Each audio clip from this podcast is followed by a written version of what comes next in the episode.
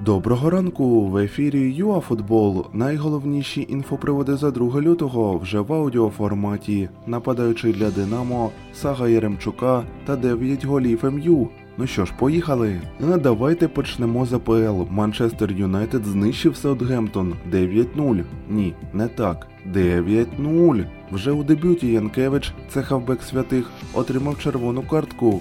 А команда Хазенхюттля відходити до оборони і не вміє, закономірно отримала. Також Арсенал програв Вулверхемптону 1-2. Там не дограли зустріч Луїс та Лено. А у Німеччині Байер переплюнув Баварію і вилетів з кубка від Ротвайса, представника 4-го дивізіону. Забавно, що андердог у додатковий час оформив камбек 1-2.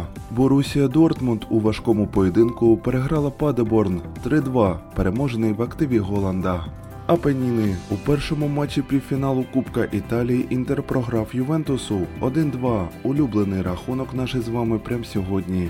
А команда Конте поступилася сама. Роналдо реалізував пенальті, а потім підловив юного Бастоні на неросторопності. Через тиждень поєдинок у відповідь. І трохи по трансферах. Нападаючий хатайспора Аран Бупенза забив 15 голів у 19 поєдинках чемпіонату Туреччини. Нібито Динамо запропонувало за гравця 9 мільйонів євро, але отримало відмову.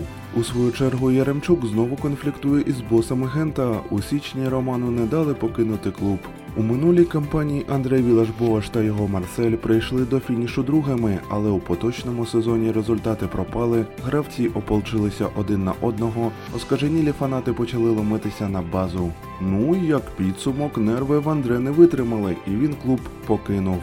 На цьому ми закінчуємо наш короткий огляд за 2 лютого. До нових ефірів ЮАФутбол.